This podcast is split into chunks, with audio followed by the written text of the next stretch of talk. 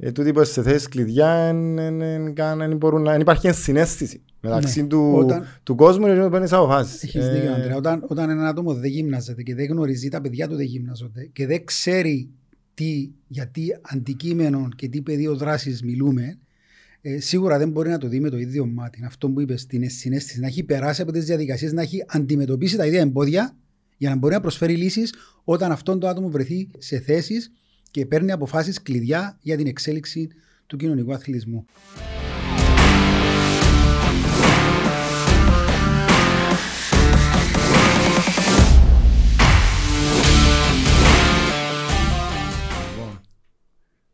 Καλωσορίζουμε τον Γιώργο Λουκαίδη στο πρώτο podcast του The Reload Project. Αντρέα μου, σε ευχαριστώ για την πρόσκληση. Είναι μεγάλη μου χαρά που έξω από τα γήπεδα βρισκόμαστε και σε αυτόν το περιβάλλον να κάνουμε μια όμορφη συζήτηση, ελπίζω, να πούμε κάποια χρήσιμα πράγματα για τον, για τον κόσμο που παρακολουθεί. Ξέρεις έχουμε γενέθλια σήμερα; Έχουμε γενέθλια. Γενέθλια για... Γενέθλια. Πριν 8 χρόνια, ρε φίλε, γνωρίσατε. Πριν 8 χρόνια. Στο Μαγάριο θυμούμαι ήταν πρώτη εβδομάδα του Νιόβρη και κάναμε το πρώτο μας εργομετρικό 25 Δευτέρου του 2013. Οπότε γνώρισα σε 11 του 2012. Μάλιστα. Και θυμούμαι να, να μου που είναι καταφέρει να τρέξει μια ώρα κάτι με το Sky Tips. Έλα έβρε με. Και λαλό στο τέλος του νιόβρε να και ήρθα και πράσι. Τρέα θυμούμαι. ε, το σημαντικό είναι ότι 8 χρόνια μετά η φιλία μας ενδυνάμωσε, άρα δεν περιορίζεται μέσα στα πλαίσια τη σχέση των συμβουλών, των προπονητικών συμβουλών, αλλά έχουμε πλέον μια φιλία η οποία είναι, αντέχει μέσα στον χρόνο και δυναμώνει μέσα στον χρόνο. Έκανε μου μια εντύπωση, ένα πράγμα εντύπωση τελευταίος, που τελευταίος φύθηκε τρεις μήνες νομίζω, έτσι να από τον κόσμο να καταλάβει και τι άνθρωπος είσαι. Ήρθα στο γραφείο σου και, και είπα σου ότι Εντάξει, έκανα μια ανάπαυλα, ψιλοχάθηκα, έκανα τον προπονητή του εαυτού μου, οπότε θυμούμαι και αν το τηλέφωνο να διάς μου tips. Έτσι ήρθα στο, ήταν να κάνουμε το challenge με τον φίλο μου τον Πάμπο, και ήρθα εγώ με ένα θράσος και με έφερα σε κάτι σημειώσεις μου, θέλω να κάνω το πρόγραμμα, έκανα ένα review, ξέρω τι έβασε ας πούμε.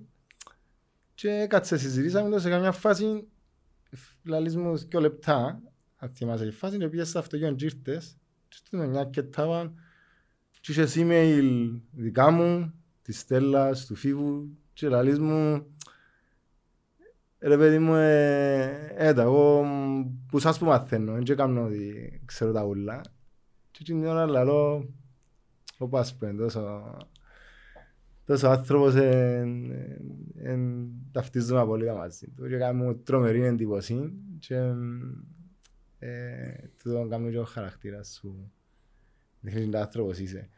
Οπότε, ο Γιώργος Λουκαίδης, πρώην προαθλητής Στίβου, εργοφυσιολόγος, υπηρέες του κοινωνικού αθλητισμού. Θέλεις να μας πεις έτσι λίγα λόγια για το πριν, το τώρα και το μετά για σένα; Αντρέα μου, ξεκίνησα τον αθλητισμό το 81. Πριν 39 χρόνια συμμετέχοντας σε παγκύπηρους αγώνες παμπέδων.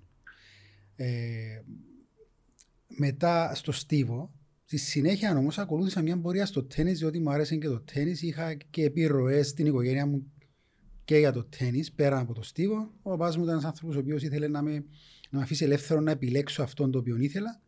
Για μερικά χρόνια ασχολήθηκα με το τέννη σε επίπεδο πρωταθλητισμού, συμμετέχοντας ως μέλος της εθνικής ομάδας των παιδών και εφήβων.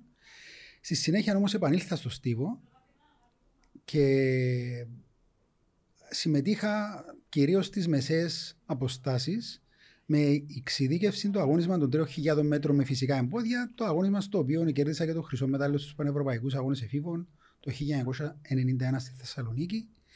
Α, στη συνέχεια, μεγαλώνοντας, ασχολήθηκα με πιο μεγάλες αποστάσεις και τον μαραθώνιο. Έχω κερδίσει παγκύπριου αγώνες ανδρών σε τρεις διαφορετικές δεκαετίες, τη δεκαετία του 80, τη δεκαετία του 90 και τη δεκαετία του 2000 στη συνέχεια, στη δεκαετία του 2000, όπου ήμουν κάπως στη δύση, να το πούμε, της αθλητικής μου καριέρας, άρχισα να έχω έτσι έναν έντονο ενδιαφέρον για τον κοινωνικό αθλητισμό και μαζί με κάποιους άλλους φίλους δρομής, οι οποίοι προέρχονταν άλλοι από, πρώην, από τους πρωταθλητισμό και άλλοι από τον κοινωνικό αθλητισμό, είχαμε δει μια ανάγκη στην τοπική κοινωνία και τρέχοντας στο πάρκο της Αθαλάσσα από κόσμο ο οποίος ήθελε να συμμετάσχει έτσι πιο οργανωμένα σε αυτό το φαινόμενο του κοινωνικού αθλητισμού. Είχα την, την τύχη, ας το πούμε έτσι, την εμπειρία τέλος πάντων, τη δυνατή εμπειρία να ζήσω το δρομικό κίνημα από την εποχή όπου οι δρομείς όταν έτρεχαν έτυχαν να, να είναι αντικείμενο περίγελου από τους οδηγούς στο δρόμο. Δηλαδή, αν έβλεπες στη δεκαετία του 80 δρομεί να τρέχουν, θεωρούσες ότι δεν ήταν στα λογικά τους. Γι' αυτό και μεγαλώνοντα, είχαμε αυτή την έντονη αυτή την αίσθηση ότι έπρεπε να τρέχουμε μόνο μέσα στο γήπεδο, διότι αν μας έβλεπε ο κόσμος να τρέχουμε έξω, ήταν κάτι το οποίο μας. Ε, δεν ήταν κάτι για το οποίο ήμασταν περήφανοι. Διότι αυτή ήταν η εικόνα που και τα μηνύματα που παίρναμε από την τοπική κοινωνία. Δεν ήταν όριμος ο τοπικός πληθυσμός να δεχτεί τους δρομή. Και είναι τόσο πελό που μπορεί δηλαδή. Ακριβώς. Ε, να σου θυμίσω, δεν ξέρω αν το είχαμε συζητήσει, τη δεκαετία του 60 όταν ξεκίνησε το κίνημα jogging στις ΗΠΑ, υπήρχαν αναφορές σε εφημερίδες της εποχής για δρομείς τους οποίους είχαν συλλάβει η αστυνομία γιατί και ο τίτλος της εφημερίδας ήταν ότι έτρεχαν χωρίς αιτία συνελάβαν έναν κόσμο ο οποίος έτρεχε χωρίς αιτία. Δηλαδή δεν μπορούσε να αντιληφθεί κάποιος γιατί να χρειάζεται να τρέχει κάποιος, αν δεν έχει κάνει κάποιον έγκλημα, κάποια ληστεία και χρειάζεται να τρέξει για να φύγει. Τρέχεις χωρίς λόγο. Αυτό ήταν κάτι το οποίο α, ε, ήταν στο πνεύμα της εποχής. Στην Κύπρο ήρθε μεταγενέστερα, το εξελίχθηκε μεταγενέστερα το δρομικό κίνημα, γι' αυτό και ήμασταν κι εμείς πίσω σε θέμα νοοτροπίας. Όμως πέρα από το γεγονός ότι τη δεκαετία του 80 όσοι έτρεχαν συνήθως ασχολούνταν με τον αγωνιστικό αθλητισμό, αυτό το πράγμα εξελίχθηκε στην πορεία και φτάνουμε σήμερα να έχουμε αμέτρητους δρομείς σε όλες τις πόλεις, δρομικά α, αγωνίσματα με μεγάλη συμμετοχή χιλιάδες άτομα. Δυστυχώς τώρα στην περίοδο του κορονοϊού δεν μπορούμε να έχουμε αυτές τις μεγάλες διοργανώσεις παρά μόνο κάποια virtual events. Και πλέον α, το να τρέχει κάποιος στο δρόμο, όταν το βλέπουν οι υπόλοιποι, θέλουν να το μιμηθούν ή να την μιμηθούν. Δηλαδή, αποτελεί ένα παράδειγμα πλέον. Έναν άτομο το οποίο ασχολείται με το τρέξιμο, είτε είναι στο πάρκο, στο δρόμο, είτε σε κάποιον άλλον α, στάδιο. Και αυτό είναι δείγμα της εξέλιξης που πέρασε το δρομικό κίνημα στην Κύπρο από την ανυπαρξία τώρα είναι στα φώτα της δημοσιότητας, αν μπορούμε να το ονομάσουμε έτσι.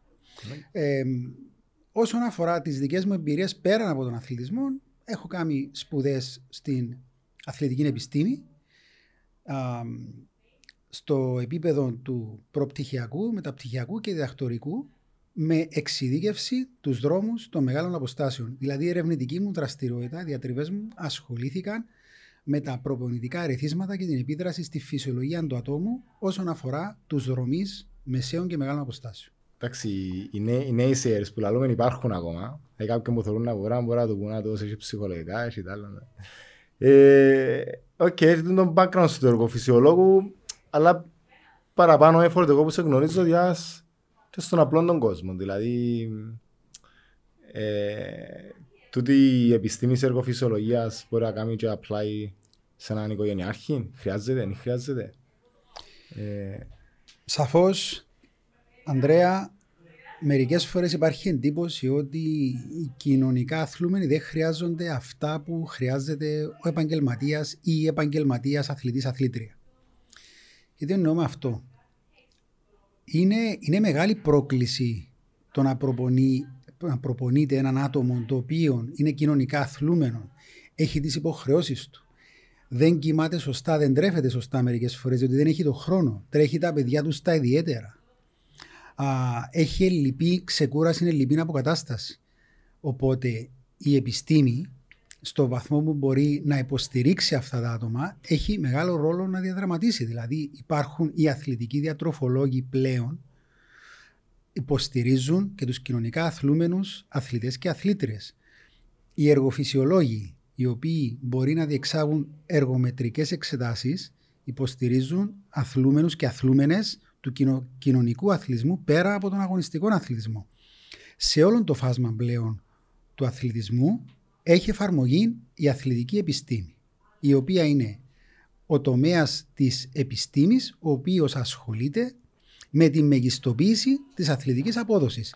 Οπότε μπορεί στο επίπεδο πρωταθλητισμού να κοιτάξει κάποιες άλλες παραμέτρους, στο επίπεδο του ερασιτεχνικού αθλητισμού να σταθμίσει τις παραμέτρους ώστε να δώσει το καλύτερο προπονητικό ερέθισμα στον αθλούμενο στην αθλούμενη.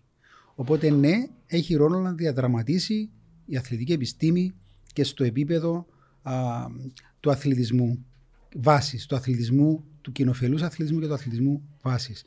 Δεν θα ξεχάσω από τις σπουδές μου στην Αμερική όταν α, αγωνιζόμουν στο, στο Παναμερικανικό Πρωτάθλημα με την ομάδα του Πανεπιστημίου ε, μέσα στα πλαίσια της υποτροφίας μας ήμασταν υποχρεωμένοι να παρακολουθούμε κάποια μαθήματα, κάποια σεμινάρια από τους αθλητικούς ψυχολόγους του Πανεπιστημίου, οι οποίοι και μας έβαζαν στο εξής τρόπο σκέψεως. Όταν σταματήσετε την καριέρα σας τον αθλητισμό, τι θα δώσετε πίσω στο άθλημα που σας ανέδειξε; Όταν είσαι 20, 21, 22 χρονών, δεν σε ενδιαφέρουν αυτά τα πράγματα. Σκέφτεσαι. Σκεφτόσουν μόνο το ότι έχεις έναν αγώνα το ερχόμενο Σάββατο και πρέπει να αποδώσεις. Όμως αυτόν το λιθαράκι χτίστηκε μέσα. Και σκεφτόμουν πάντα αυτό το ερώτημα. Θυμούμε το άτομο, θυμούμε το όνομα του αθλητικού ψυχολόγου που με ρώτησε αυτή την ερώτηση, θυμούμε την ημέρα που με ρώτησε αυτή την ερώτηση και θυμούμε ότι αυτό το πράγμα ήταν ένας ένας σπόρος που εξελίχθηκε σε ένα φυτό το οποίο με βοήθησε μεταγενέστερα να ασχοληθώ με τον κοινοφελή κοινωνικό αθλητισμό.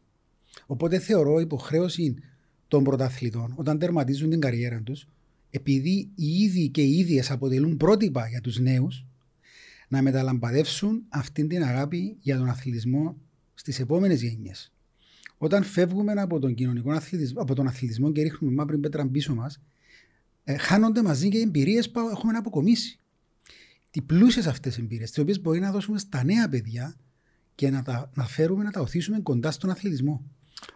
Συμφωνώ πολύ μαζί σου και εγώ έχω το και έναν σαν αρχή μου το πράγμα γνωρίζω κάποιον που, που ήταν πρωταθλητής παλιά δηλαδή δεν το μέτρο με τα ρεκόρ. Δεν μου λες για τα ρεκόρ σου, τι πέ μου να μου κάνεις τώρα. Δεν μου κάνεις προπονείς μη μωρά, ε, συμβουλεύεις κάποιους, ε, διαφορετικά δεν έχει ουσία. Δεν ξέρω αν θυμάσαι το, είμαι σίγουρος ότι το θυμάσαι, που πήγαμε μαζί στην... είχε μια εκδήλωση στο σπίτι της πρέσβυρας της Ολλανδίας. Ναι. Και μετά ναι. που τελειώσε, έκαναμε έτσι ένα πικαλάκι μαζί της στη, στην κουζίνα και είπε μας τι, τις κοινωνικές πρόνοιες που υπάρχουν στην, στη χώρα της όσον αφορά τον κοινωνικό αθλητισμό. Ε, πραγματικά μου τρομερή εντύπωση ότι έχει από 4 χρονών πρόγραμμα να, σε, σε όλη την Ολλανδία ε, κάποιος να αθληθεί ή να, να, μπει, να ανασκηθεί, μπορεί να είναι διάφορα αθλήματα ε, που ακόμα και υποδομές, ε, κολυμπητήρια, είπε μας, ε, ρυθμικές γυμναστικές, τα πάντα, ενώ όχι απλά ένα γήπεδο για να πάει κάποιος. Και ότι το πράγμα, το πρόγραμμα είναι μέχρι 80-90, μέχρι τέλος της ζωής κάποιου ανθρώπου. Και ότι το πράγμα είναι πάρα πολλά μικρό το φύ και σε ανθρώπους που δεν μπορούν να το πληρώσουν κρύο κάποια κριτήρια είναι δωρεάν. Και ε, τούτο για μας που ασχολούμαστε με τον αθλητισμό είναι κάπως σαν τον παράδεισο, σαν το όνειρο. Ε, ε, όσον αφορά με τον, πώς αξιολογάς την κατάσταση στη, στη χώρα μας. Ε, έχουμε ασφαλούς χώρους, ε, είμαστε επαρκείς. Ε, ε, εσύ που σε πιο μέσα στα πράγματα δεν τα αξιολογάς. Κοίταξε Αντρέα, η, το γεγονός ότι οι βόρειες χώρες και κυρίως οι σκανδιναβικές έχουν αποκτήσει μια απίστευτη θετική κουλτούρα και προσέγγιση και υποδομές για τον κοινωνικό αθλητισμό ήταν κάτι το οποίο διαπίστωσα από τη δεκαετία του 90. Είχαμε πάει για αγώνες στην Νορβηγία, στο Λίλεχάμερ της Νορβηγίας για το Ευρωπαϊκό Κύπελο κάτω των 23. Και θυμούμαι που μας είχαν αναφέρει ότι πέραν το 90% του πληθυσμού ασχολείται με οργανωμένο κοινωνικό αθλητισμό. Ε, αυτό ήταν κάτι το εξωπραγματικό τη δεκαετία του 90 για μας. Τώρα, όσον αφορά τη χώρα μας, σίγουρα έχουμε κάνει πολλά βήματα προς τα εμπρός. Δηλαδή, αν σκεφτούμε ότι τη δεκαετία του 90 δεν υπήρχαν δεν, υπήρχαν τόσοι, δεν υπήρχε δρομική κοινότητα στο βαθμό που υπάρχει σήμερα και σήμερα εξελίχθηκε. Αυτό είναι ένα βήμα προς τη θετική α, κατεύθυνση. Ο, το κράτος έχει στηρίξει κάποιες από αυτές τις δράσεις. Για παράδειγμα, όπως και εσύ γνωρίζεις, ανήκω σε ένα ερασιτεχνικό σωματείο το οποίο ήμουν από τα ιδρυτικά μέλη. Τύχαμε τη στήριξη του Κυπριακού Οργανισμού Αθλητισμού. Μπορέσαμε να στήσουμε αυτό το σωματείο. Στη συνέχεια, η ιδιωτική πρωτοβουλία έφερε κοντά χορηγούς από διάφορες εταιρείες, οι οποίες άρχισαν πλέον να ευαισθητοποιούνται σε θέματα κοινωνικού αθλητισμού. Τα λεγόμενα corporate trans. Βλέπουμε εταιρείες να οθούν τα μέλη τους να συμμετέχουν σε ομαδικές αθλητικές δραστηριότητες που αφορούν το τρέξιμο. Μπορεί να το δει κάποιος όταν πάει σε κάποιους μεγάλους αγώνες και να δει εταιρείες που τρέχουν σαν ομάδα. Άρα βλέπουμε την κουλτούρα να αλλάζει. Σίγουρα αυτό που βλέπουμε είναι, για παράδειγμα, τις υποδομές που χτίζονται σε διάφορα πάρκα. Για παράδειγμα, στο πάρκο της Αθαλάσσα παλαιότερα δεν υπήρχαν υποδηλατοδρομοί, σήμερα υπάρχουν. Αποτελούν λοιπόν μια πλατφόρμα για δρομής και ποδηλάτες. Έχουμε αρκετά βήματα να κάνουμε ακόμα. Σίγουρα έχουμε αρκετά βήματα να κάνουμε ακόμα. Μας απασχολεί το θέμα της ασφάλειας. Το θέμα της ασφάλειας, όταν για παράδειγμα γυναίκες τρέχουν το βράδυ στο πεζόδρομο, ας πούμε, και τίθεται θέμα ασφάλειας όταν τρέχουν μόνες τους. Αυτό είναι ένα θέμα που απασχολεί και τους Ευρωπαίους. Από δικές μου εμπειρίες και τριβές με συναδέλφους στο εξωτερικό, βλέπουμε ότι αυτό είναι κάτι που, που τους απασχολεί.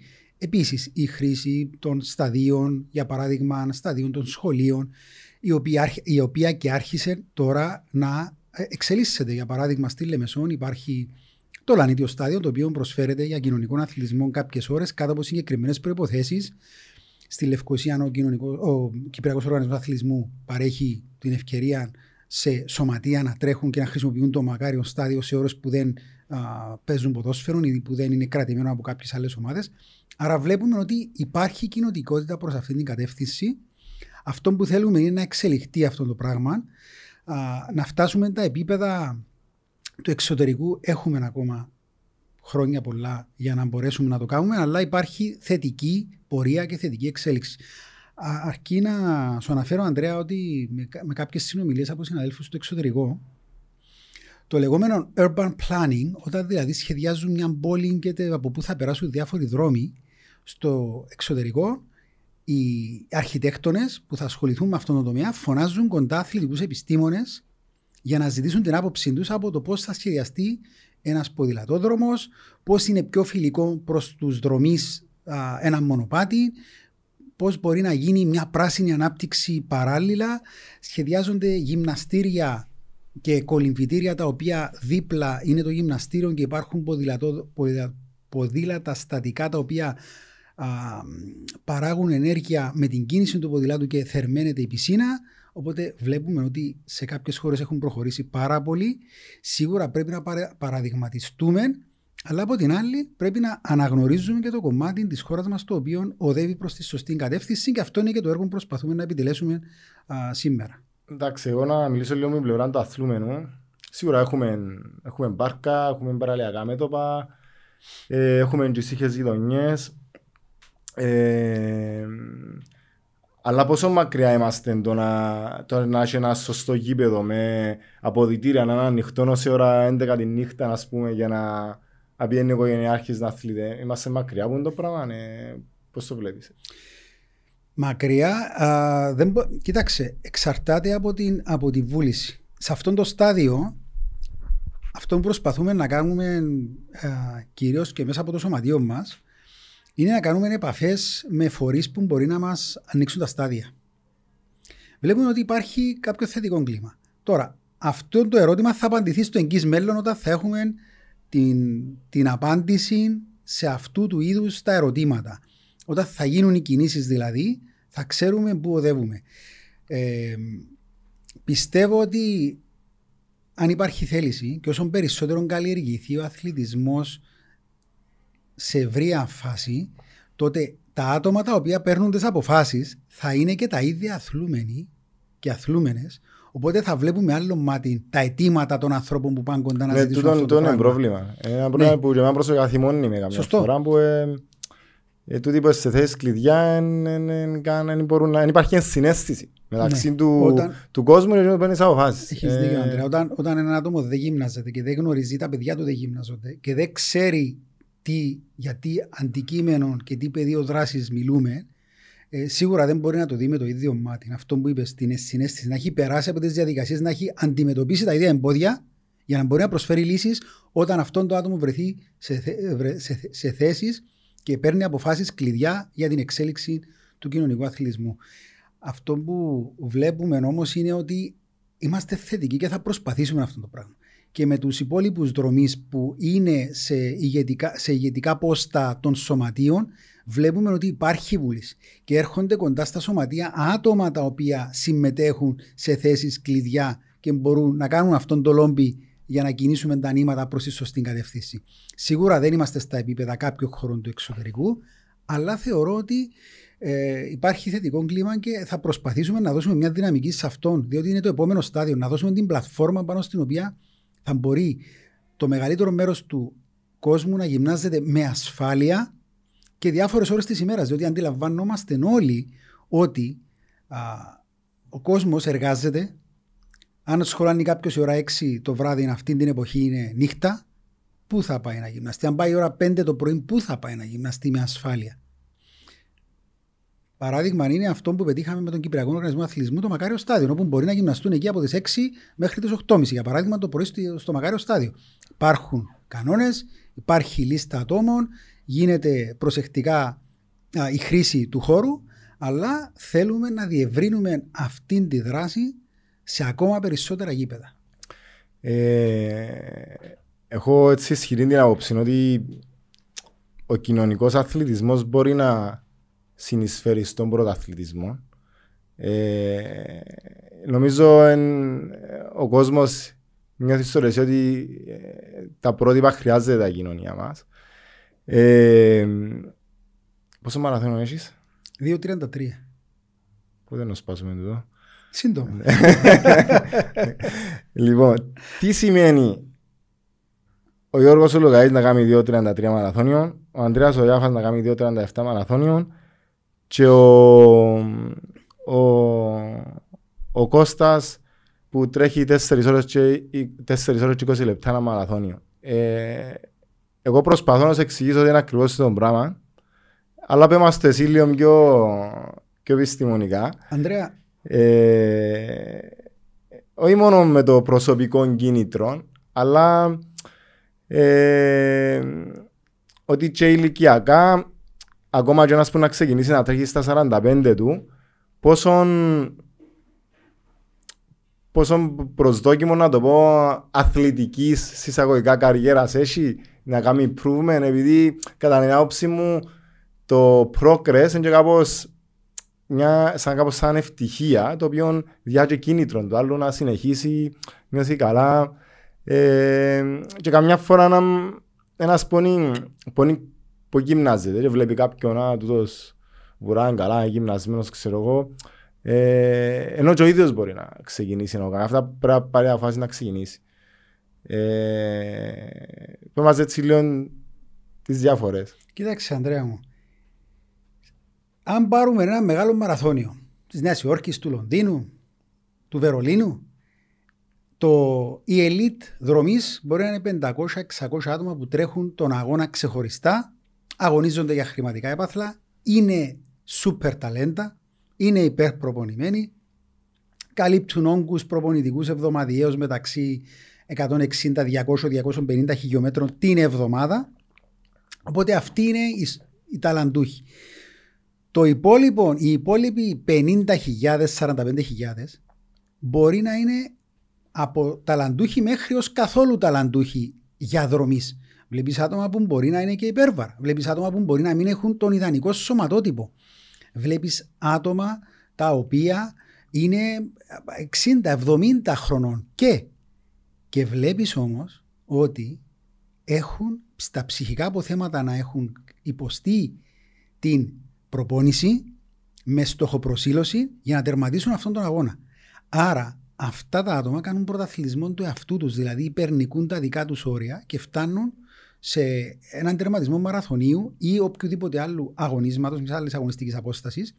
Οπότε, σταθμίζοντας τον βαθμό δυσκολίας που έχουν να αντιμετωπίσουν μέσα από τη ζωή τους, χωρίς ίσως τα εφόδια να έχουν μασάζ, η σωστή διατροφή που είπαμε προηγουμένως, να μην έχουν επαρκή ύπνο, να εργάζονται ε, σε δύσκολες χειρονακτικές εργασίες πολλές φορές ορισμένα άτομα και να πετυχαίνουν, όπως είπες και εσύ, 4 ώρες το μαραθώνιο, 4-20, δεν μπορείς παρά να μην αναγνωρίσεις και να συγκινηθείς από αυτή την προσπάθεια αυτών των ατόμων. Και από την άλλη πλευρά, σε, σε, ας το πούμε, σε παρακινεί και η προσπάθεια των ταλαντούχων δρομίων.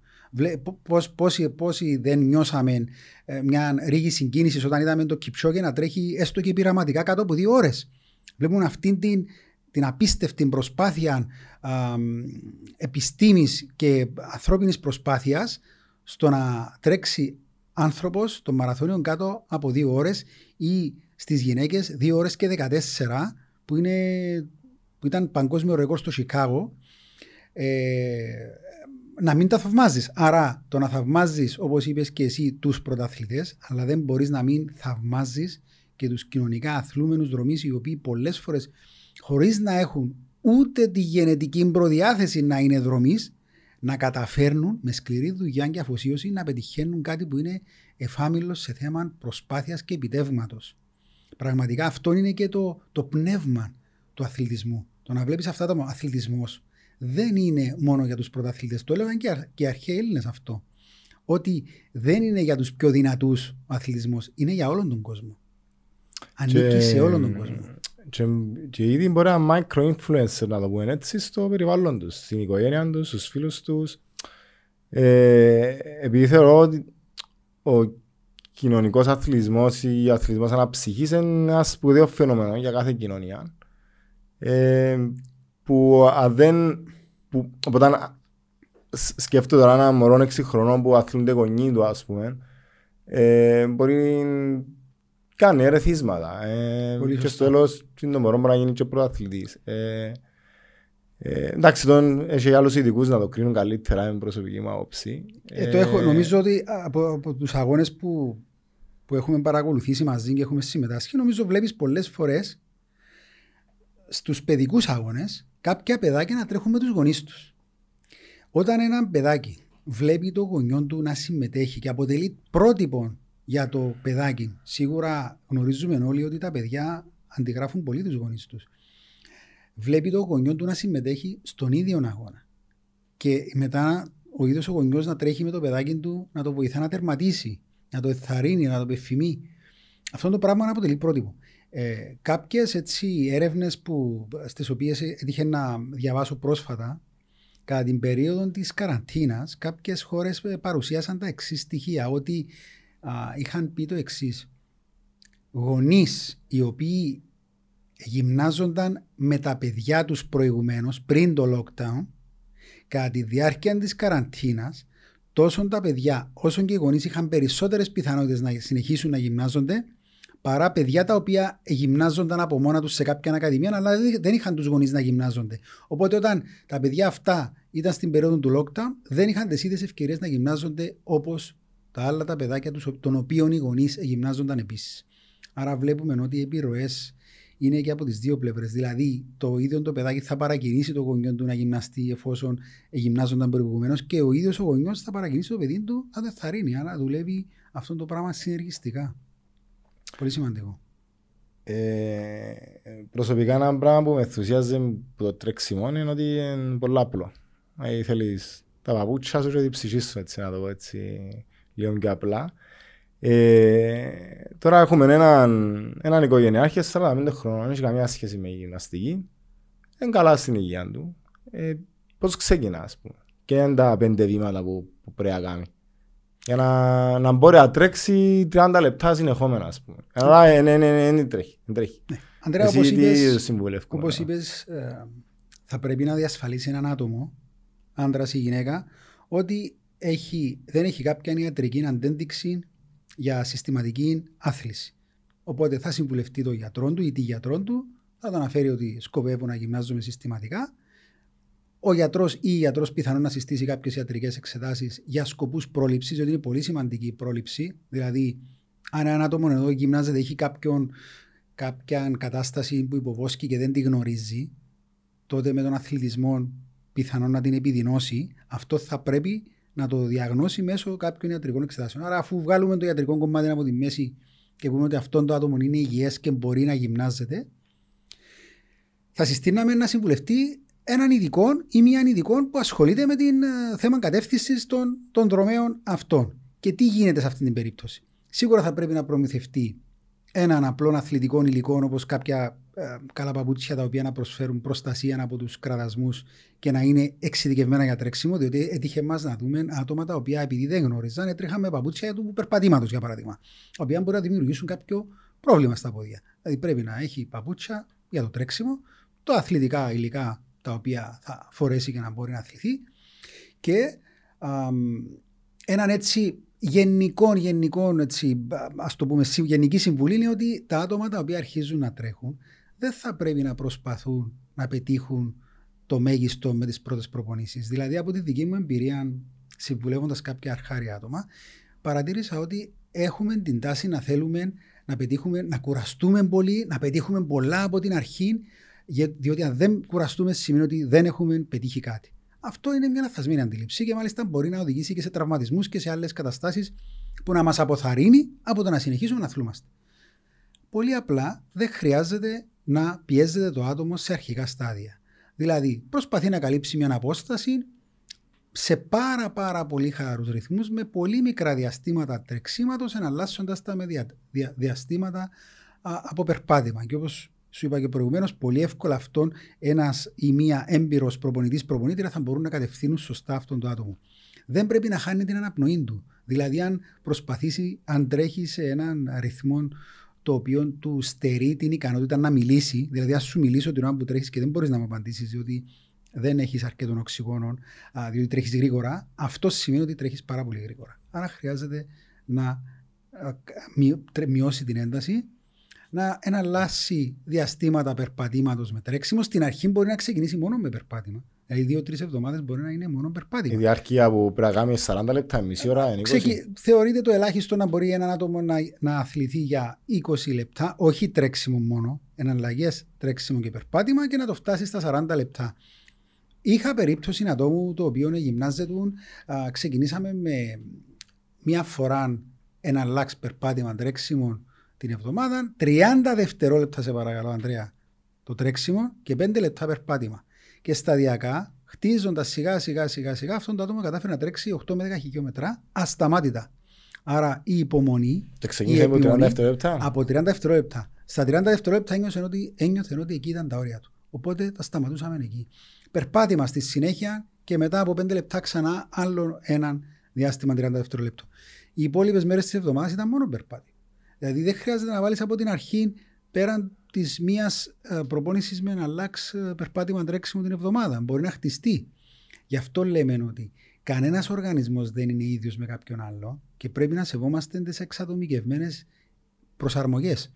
Αν ένα άτομο, για παράδειγμα, έχει πάρα πολλά κιλά, είναι υπέρβαρο, μπορεί αυτό να επιβαρύνει τους συνδέσμους και τους τένοντες του. Άρα θα πρέπει ίσως να ξεκινήσει με περπάτημα, να συμβουλευτεί κάποιον ή κάποια αθλητική διατροφολόγο ή αθλητικό διατροφολόγο ώστε να μειώσει κάπως το βάρος σε σημείο που θα το επιτρέπει, θα της επιτρέπει να γυμνάζεται με ασφάλεια χωρίς να επιβαρύνονται οι σύνδεσμοι α, και οι τένοντες στο βαθμό που θα του προκαλέσουν ή θα τις προκαλέσουν από τραυματισμό. Αλλά α, αυτό, το νόημα είναι ότι ακριβώς αυτό ότι υπάρχουν, είναι, κάθε, κάθε άνθρωπος είναι διαφορετικός και θέλει εξατομικευμένες κατευθύνσεις. Πριν που μιλούσαμε, πριν έρθουμε στο, στο στούντιο, με ρώτησες για τα κάποια προγράμματα που βρίσκει έναν άτομο εύκολα στο ίδιο Ναι, ναι, τέλο μπορεί να αξιολογήσει κάποιος ένα ίδιο πρόγραμμα. Κοίταξε, Αντρέα, υπάρχουν. Επειδή υπάρχουν... να σου πω κάτι, να το κάνουμε λίγο πιο simple, ρε παιδί μου. Επειδή τώρα εντάξει, είναι κάποιος να πάει στο γιατρό, είναι πολλά σωστά τα είπες. Αλλά έχει αρκετούς που η πρώτη τους είναι τον Google. Τούτον είναι. Πώς μπορεί κάποιος να αξιολογήσει ένα ίδιο πρόγραμμα. Ναι, αυτό είναι είναι, είναι και καλό, είναι και κακό. Με ποια έννοια. Μπορεί να παρασύρει έναν άτομο ένα πρόγραμμα να θεωρεί ότι πρέπει να το κάνει κατά γράμμα και να μην αλλάξει κάτι, Όμως, αντιλαμβάνεσαι, Ανδρέα, ότι ένα πρόγραμμα δεν μπορεί να ξέρει το ρυθμό προσαρμογής του Ανδρέα, του Γιώργου, του Μάριου, της Μαρίας κτλ. Δηλαδή, κάθε άτομο έχει διαφορετικό βαθμό προσαρμογής.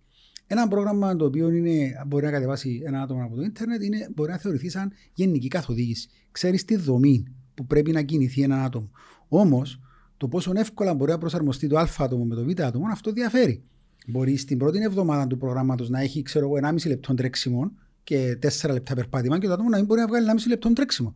Άρα, τι κάνει το άτομο, πώς προχωρά. Γι' αυτό λέμε ότι πρέπει να είμαστε πιο προσεκτικοί. Αν μπορούμε να έχουμε καθοδήγηση από έναν άτομο, ε, ένα, ένα, έναν άτομο το οποίο είναι εξειδικευμένο και έχει την κατάλληλη κατάρτιση να μπορεί να συμβουλεύσει, θα ήταν καλύτερα. Αλλά δεν το έχουμε, πρέπει να ακούσουμε το σώμα μας και να μην πιέζουμε τον εαυτό μας περισσότερο από όσο μπορούμε να αντέξουμε. Υπάρχουν καλά προγράμματα φυσικά στο διαδίκτυο, αλλά πάλι δεν είναι εξατομικευμένα.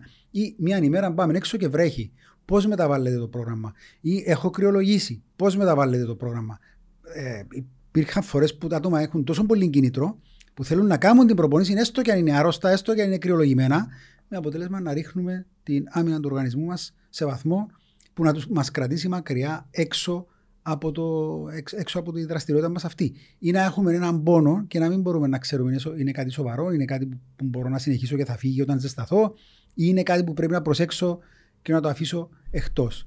Άρα βασικά, ναι, υπάρχουν προγράμματα στο διαδίκτυο τα οποία είναι συμβουλευτικός ο ρόλος τους και μπορεί να τα ακολουθήσουμε, αλλά θα ήταν καλό. Νομίζω όλοι μας πλέον έχουμε μια πρόσβαση σε κάποιο σωματείο δρομέο που μπορεί να πάρουμε κάποιες ε, κατευθύνσεις ως προς το από τα άτομα που είναι κοντά στο σωματείο και μπορούν να κατευθύνουν κάποια άτομα για το πώς μπορούν να προχωρήσουν. Να ξαναπώ το σωματείο, το Dromea Racing. Το Dromea Racing ναι, είναι ένα σωματείο το οποίο να, ιδρύσαμε με κάποιους φίλους δρομής και στο οποίο είμαστε τώρα μέλη.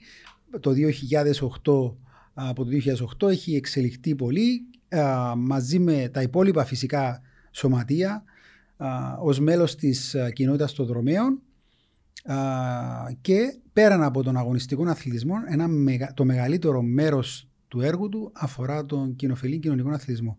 Αλλά σε αυτό το σημείο να πούμε ότι στο πεδίο του, του, του δρομικού κινήματος το ευχάριστο είναι ότι τα σωματεία των δρομέων έχουν άριστες σχέσεις μεταξύ τους. Και αυτό μας χαροποιεί ιδιαίτερα. Ε, εντάξει, κάνουμε και ανοιχτή συζήτηση.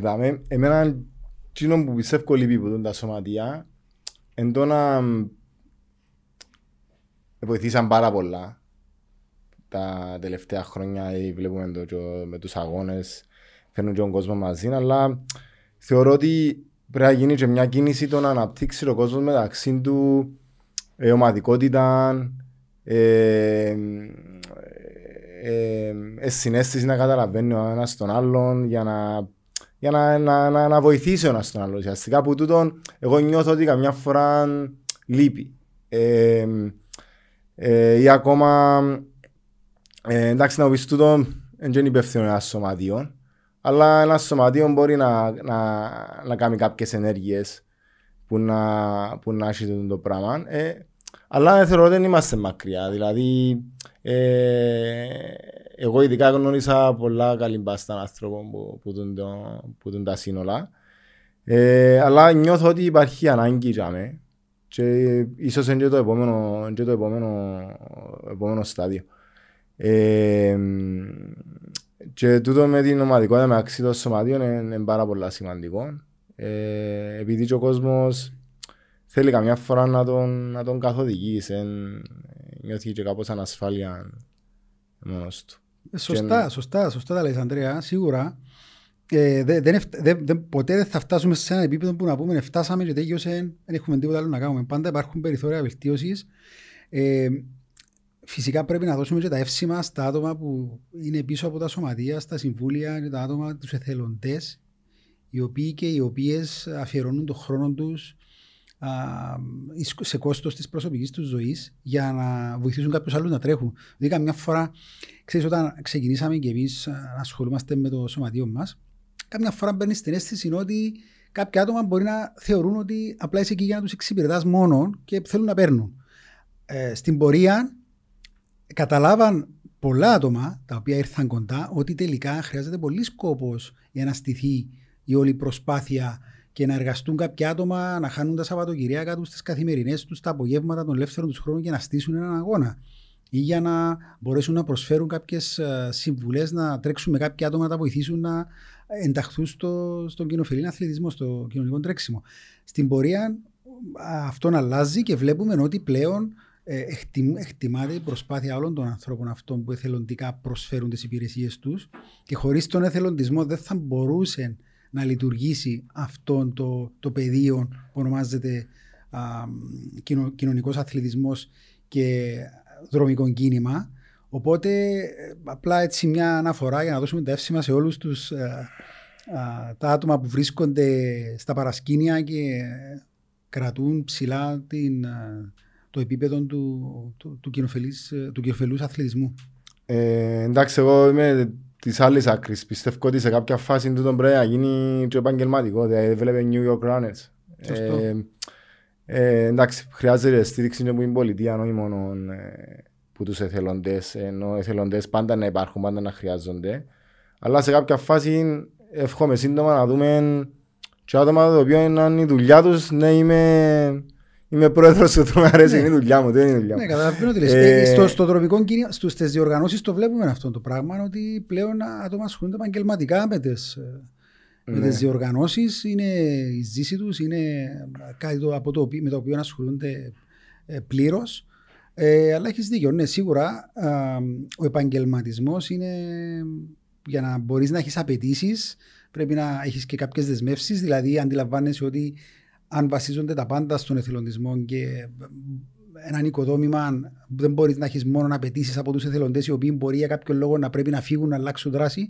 Από έναν επαγγελματία μπορεί να έχεις μια δέσμευση με ένα συμβόλαιο. Οπότε αυτό το άτομο θα είναι υποχρεωμένο να παρέχει αυτές τις υπηρεσίες για συγκεκριμένο χρονικό διάστημα. Οπότε να υπάρχει μια σταθερή αξιοπιστία ως προς τις απαιτήσεις που μπορεί να έχουμε απέναντι στου επαγγελματίε, αλλά και το ότι θα αναγκάζουν να προσφέρουν ψηλό επίπεδο υπηρεσία για να μπορούν να κρατήσουν την, την εργασία του. Ε, ναι, και το να γεννιούμε όσο παραπάνω αξία του δώσει, ε, ακόμα και το αντίτιμο που να, που να σου δώσει, ε, αν, αν αντικατοπρίζει την αξία μου του διάσου, εγώ πιστεύω είναι win-win situation να το κάνει. Ε... Συγγνώμη, παρέθεση, Αντρέα, σίγουρα αυτό που λέει νομίζω είναι σημαντικό να το τονίσουμε. Ο, ο αθλητισμός αναψυχής, ο κοινωνικός αθλητισμός, έχει δημιουργήσει και καινούργιες θέσεις εργασίας πλέον στην τοπική κοινωνία. Εργοδοτούνται περισσότεροι προπονητές που ασχολούνται με τον κοινωνικό αθλητισμό και προπονούν άτομα σε αυτόν τον τομέα. Ήταν ένα επαγγελματικό πεδίο δράσης που δεν υπήρχε τη δεκαετία του 80 και του 90. Δηλαδή, όσοι προπονητές, προπονήτρε υπήρχαν, ασχολούνταν με τον αγωνιστικό αθλητισμό. Ε, τώρα έχει ανοίξει αυτό το πλάνο και έχει δώσει δουλειά και, και σε, σε γυμναστές, σε γυμνάστριες, καταρτισμένα άτομα, α, ακόμα σε γυμναστήρια και σε άλλους τομείς όπου οι δρομείς ως κοινότητα δημιουργούν ανάγκες σε, σε αθλητικούς ψυχολόγους, σε διατροφολόγους. Καταφεύγουν αυτά τα άτομα σε καταστήματα τα οποία πουλούν εξειδικευμένα είδη. Άρα είναι και ένα φαινόμενο το οποίο έχει θετικό αντίκτυπο στην οικονομία μας. Ε, ναι, συμφωνώ απόλυτα. Να, να πάμε λίγο, έτσι, λίγο πίσω, επειδή ήταν να θέλω να το αναφέρω πριν. Ε, εντάξει, το, το, για τις συμβουλές που δίας, το πρώτο πράγμα που έχει κάποιος να κάνει είναι να αναγνώριση ότι πρέπει να αλλάξει. Δηλαδή, έχει άτομα που ξέρω 45 χρονών και κάνει του παλμούς του και είναι 95, ας πούμε, σαν κάθονται. Ε, οπότε, ή κάποιον άτομο μπορεί να να έχει περιττά κιλά, όταν αναγνωρίζω ότι κάτι πρέπει να αλλάξει. Το, το δεύτερο στάδιο, ε, τώρα μιλώ σε λίγο από την πλευρά του αθλούμενου, είναι η αποφασιστικότητα, να, το, να ξεκινήσεις. Αλλά και το τρίτο είναι η δέσμευση. Δηλαδή, τι δέσμευσης πρέπει να έχει κάποιος που να ξεκινήσει, ένα, ε, ένα απλά χρόνος, ε, τι συμβουλές να δώσει.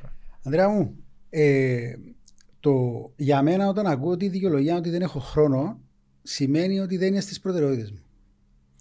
Δηλαδή έχω διάτομα τα οποία ανάμεσα στο χρόνο που έχουν να πάρουν τα παιδιά τους τα ιδιαίτερα έχουν τα αθλητικά τους μαζί και εκείνον τον χρόνο που περιμένουν το παιδί τους να τελειώσει από τα ιδιαίτερα κάνουν προπόνηση. Άρα το θέμα δεν έχω χρόνο πιθανόν να σημαίνει δεν είμαι στις προτεραιότητες μου. Αν βλέπω τηλεόραση δύο ώρες κάθε βράδυ και δεν έχω χρόνο να αθλούμε, σημαίνει ότι προτιμώ να βλέπω τηλεόραση παρά να πάω να τρέξω μισή ώρα, 40 λεπτά. Άρα η δέσμευση που είπες προηγουμένως και η αποφασιστικότητα είναι σημαντικό κομμάτι. Και κανένας δεν μπορεί να επιβάλλει σε ένα άλλο άτομο με το ζόρι να ακολουθήσει αυτή την πορεία. Διότι σίγουρα είναι, καμιά φορά είναι και επίπονο το άθλημα αυτών. Α, και όπως είπες, για να δούμε ένα αποτέλεσμα, θέλουμε συνέπεια και δέσμευση. Άρα το να νιώσει έναν άτομο, και, και, και, σε αυτό το σημείο δεν έχει να κάνει με το πόσο ταλαντούχο είναι το άτομο στον τομέα αυτό. Έχω δει άτομα ταλαντούχα να μην έχουν την όρεξη και τη συνέπεια και τη δέσμευση. Και έχω δει άτομα τα οποία ενάντια στις προσδοκίες έχουν διαψεύσει τους πάντες και έχουν μείνει σταθερά σε αυτόν το πεδίο και έχουν διαπρέψει με την έννοια ότι έχουν προχωρήσει και έχουν πετύχει τους στόχους τους. Άρα τα στοιχεία που είπες προηγουμένως είναι πολύ σημαντικά. Η δέσμευση, η συνέπεια και το να μπορείς να δεις τι, τι θέλω να κερδίσω με την ασχόληση μου. Δηλαδή, θα κερδίσεις πέρα από την αυτοεικόνα που έχεις για τον εαυτό σου, βελτιώνοντας την φυσική σου ικανότητα, την αντοχή σου, α, παράλληλα την ψυχική σου διάθεση, να μπορείς να εκτονώνεσαι, να ξεφεύγεις από τα προ, όποια προβλήματα και έννοιες σε απασχολούν καθημερινά, τους φίλους που θα κερδίσεις μέσα από, αυτόν το, από αυτήν την δραστηριότητα και το τρέξιμο εξουδετερώνει οποιοδήποτε κοινωνικό στάτους. Όλοι είναι φίλοι στο ίδιο επίπεδο. Θα πας να τρέξεις μια παρέα που θα είναι από το άνθρωποι το πιο ψηλό, ας το ονομάσουμε έτσι, κοινωνικό στάτους μέχρι το, το, ναι. τους ανθρώπους της καθημερινότητας. Άρα το τρέξιμο τα εξουδετερώνει αυτά.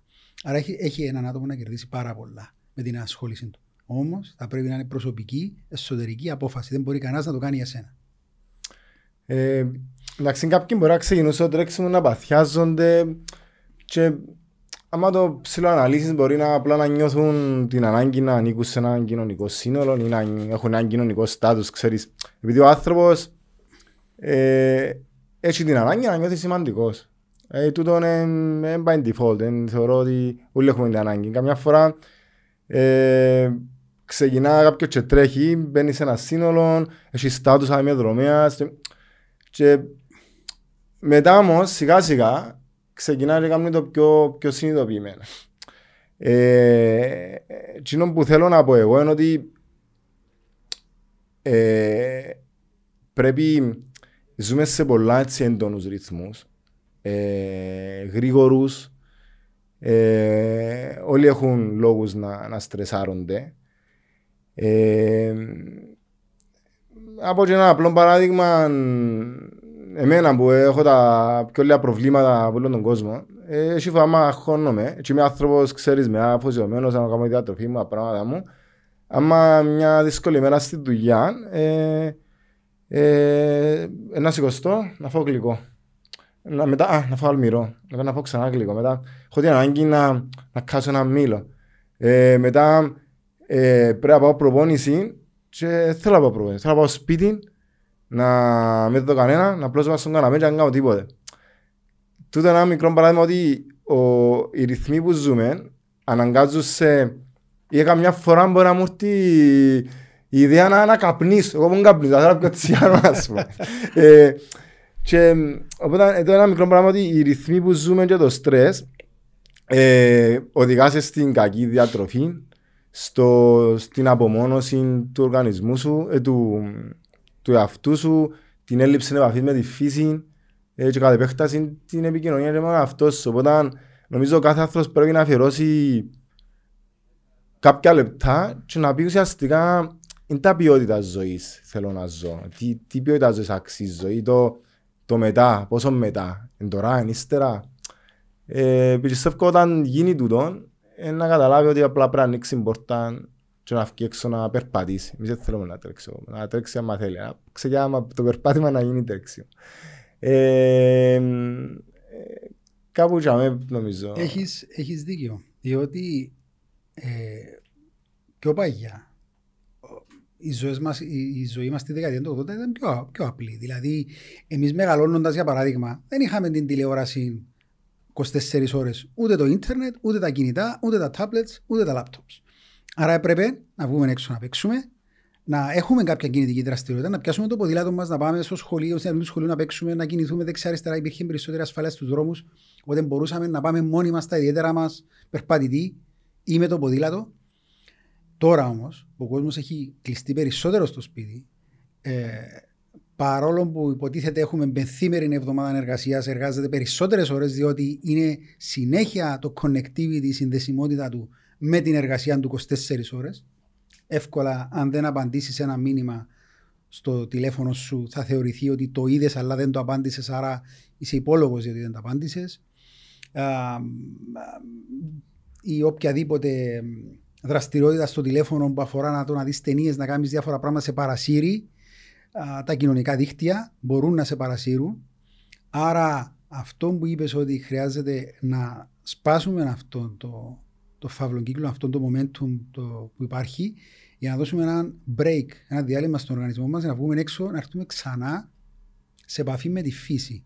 Να έρθουμε ξανά σε επαφή με τις σκέψεις μας, με τον εαυτό μας, διότι το τρέξιμο ως δραστηριότητα και άλλες μορφές κοινωνικού αθλητισμού ή αθλητισμού αναψυχής μας σπάζουν αυτόν το, αυτό το μοτίβο των αρνητικών σκέψεων που έχουμε από μια τοξική μέρα, από προβλήματα τα οποία μπορεί να αντιμετωπίζει ένα άτομο και μας φέρνουν σε επαφή με τη, με τη φύση και το, το, το, ξέρεις και εσύ, πολλές φορές σου λένε άτομο εγώ σήμερα θέλω να τρέξω μόνος μου. Θέλω να τρέξω με τον εαυτό μου, να βάλω τη μουσική μου, να ακούσω και είμαι σε μια κατάσταση ζεν και πάω. Άλλον άτομο θέλει να τρέξει με παρέα. Είναι σαν το καφενείο, θέλουν να μιλήσουν, να ανταλλάξουν. Αυτό το πράγμα τους γεμίζει. Χτίζεται μια φιλική σχέση και βλέπεις τα ίδια άτομα μετά να πηγαίνουν έξω μαζί, να συναντιούνται μαζί, να πηγαίνουν να πιούν καφέ μαζί. Άρα χτίζουν μια πολύ φιλική σχέση πλέον και αλληλοβοηθούνται. Α, οπότε, ναι, χρειάζεται περισσότερη προσπάθεια σήμερα να σπάσουμε αυτόν τον μοτίβο και να φύγουμε από το comfort zone ή τέλος πάντων από αυτό που είμαστε συνηθισμένοι για να βγούμε έξω. Αλλά όταν το κάνουμε, μετά δεν υπάρχει γυρισμός. Όταν νιώσουμε και βιώσουμε τα ωφέλη, είναι τρόπος ζωής. Η κινητική δραστηριότητα, ο αθλητισμός αναψυχής. Και δεν χρειάζεται να είναι σε επίπεδο που να μας καταπονεί και να, μην το, και να μην το αγαπήσουμε. Πρέπει να είναι σε έναν επίπεδο που να μας προσφέρει αυτά, όπως είπες και προηγουμένως, για διαφορετικούς λόγους το κάθε άτομο μπαίνει σε αυτή τη διαδικασία. Αλλά το κάθε άτομο πρέπει να βρει τα δικά του κίνητρα και να τα αναπτύξει στο βαθμό που θα του προσφέρει μια, έναν καλύτερο lifestyle. Ok. Okay. Ε, και έτσι να το, για να το κλείσουμε, το, τα δεδομένα σήμερα θεωρώ ότι ήταν η φάση του COVID, τώρα είμαστε προσαρμοστήκαμε με την πανδημία. Ε, είχαμε λίγο τα, τα κουτσομπολιά μεταξύ των δρομέων. Γίνηκαν όλοι τώρα αθλητές. Ε, ξέρω εγώ τώρα. Τελικά ε, ε, κρατήθηκε το πράγμα εσύ που είσαι επαφή με τον κόσμο και σε, με το πιο απλό κόσμο. Ε, ήταν, ε, αν είχαμε στατιστικά τώρα αυξήθηκε ο κόσμος που αθλείται ή ήταν απλά περιστασιακό. Μιλώ για καινούριο νέμα, για... Κοιτάξτε, Ανδρέα, ε, το γεγονός ότι μεταξύ σοβαρού και αστείου λέγαμε ξαφνικά έγιναν όλοι δρομή, ξαφνικά όλοι θέλουν να πάνε βόρτα έξω από το σπίτι τους, δείχνει όμως κάτι. Δείχνει ότι το, ο άνθρωπος έχει αυτή την ανάγκη. Όταν το αφαιρέσεις την ελευθερία από το να κινείται και να είναι δραστήριο το άτομο, θέλει να το κάνει. Και είδαμε ότι για τον κόσμο που έπρεπε να στείλει ένα μήνυμα για άσκηση, εβλέπαμε τις γειτονιές γεμάτες από κόσμο να περπατά. Άρα πόσο αυτή η ανάγκη ήταν θεραπευτική η δραστηριότητα αυτή ήταν θεραπευτική για το άτομο. Μπορεί να μην έμειναν όλοι και να κινούνται με τον ίδιο βαθμό που έγινε εκείνη την περίοδο από τους καινούριους ή από τις καινούργιες που έρχονταν να γυμναστούν, αλλά υπάρχουν άτομα τα οποία ήρθαν κοντά στον κοινωνικό αθλητισμό μέσα από την καρατίνα. Όπου βγήκαν έξω, γεύτηκαν αυτόν τον καρπό που ονομάζεται κοινωνικός αθλητισμός και το εκράτησαν. Άρα, ναι, είχε κάποιον αντίκτυπο ως προς το να α, έρθουν α, καινούργοι δρομείς και να μείνουν σε αυτό το, σε αυτόν το κίνημα που ονομάζεται δρομικό κίνημα. Ναι, είχε κάποιο ναι. θετικό. Μπορεί να μην, ναι, μην έμειναν όλοι και όλες, αλλά είχαμε άτομα που ξεκίνησαν τον καιρό της καρατίνα να αθλούνται και έρχονται τώρα κοντά να ζητήσουν προπονητικές κατευθύνσεις και θέλουν να αναπτύξουν αυτή τη δραστηριότητα τους. Τέλεια. Λοιπόν, coach, Ευχαριστούμε για το χρόνο σου. μου, η χαρά είναι δική μου. Ελπίζω να, να σηκωθεί κάποιος να πιει ξεσπορτάς. ε, η χαρά ήταν δική μου. Πάντα η συζήτηση μαζί σου είναι ευχάριστη. Το χάρηκα ιδιαίτερα. Εύχομαι να βάλαμε σήμερα ένα μικρό λιθαράκι προς την κατεύθυνση του να φέρουμε και άλλον κόσμο κοντά στο, στο αθλητισμό ψυχή. και όχι μόνο στο δρομικό κίνημα. Και σίγουρα να ευχαριστήσουμε και τα Γιάννον τον Τράουν και τον Παναγιώτη για την φιλοξενία. Υπέροχη το φιλοξενία. Net Cut Zone που ξεκινούμε τη συνεργασία μας. Εμείς είμαστε Ε, εδώ. Και έχει και αρκετά ενδιαφέροντα βίντεο. Ανυπομονούμε για τη συνέχεια. Ευχαριστούμε πάρα πολύ.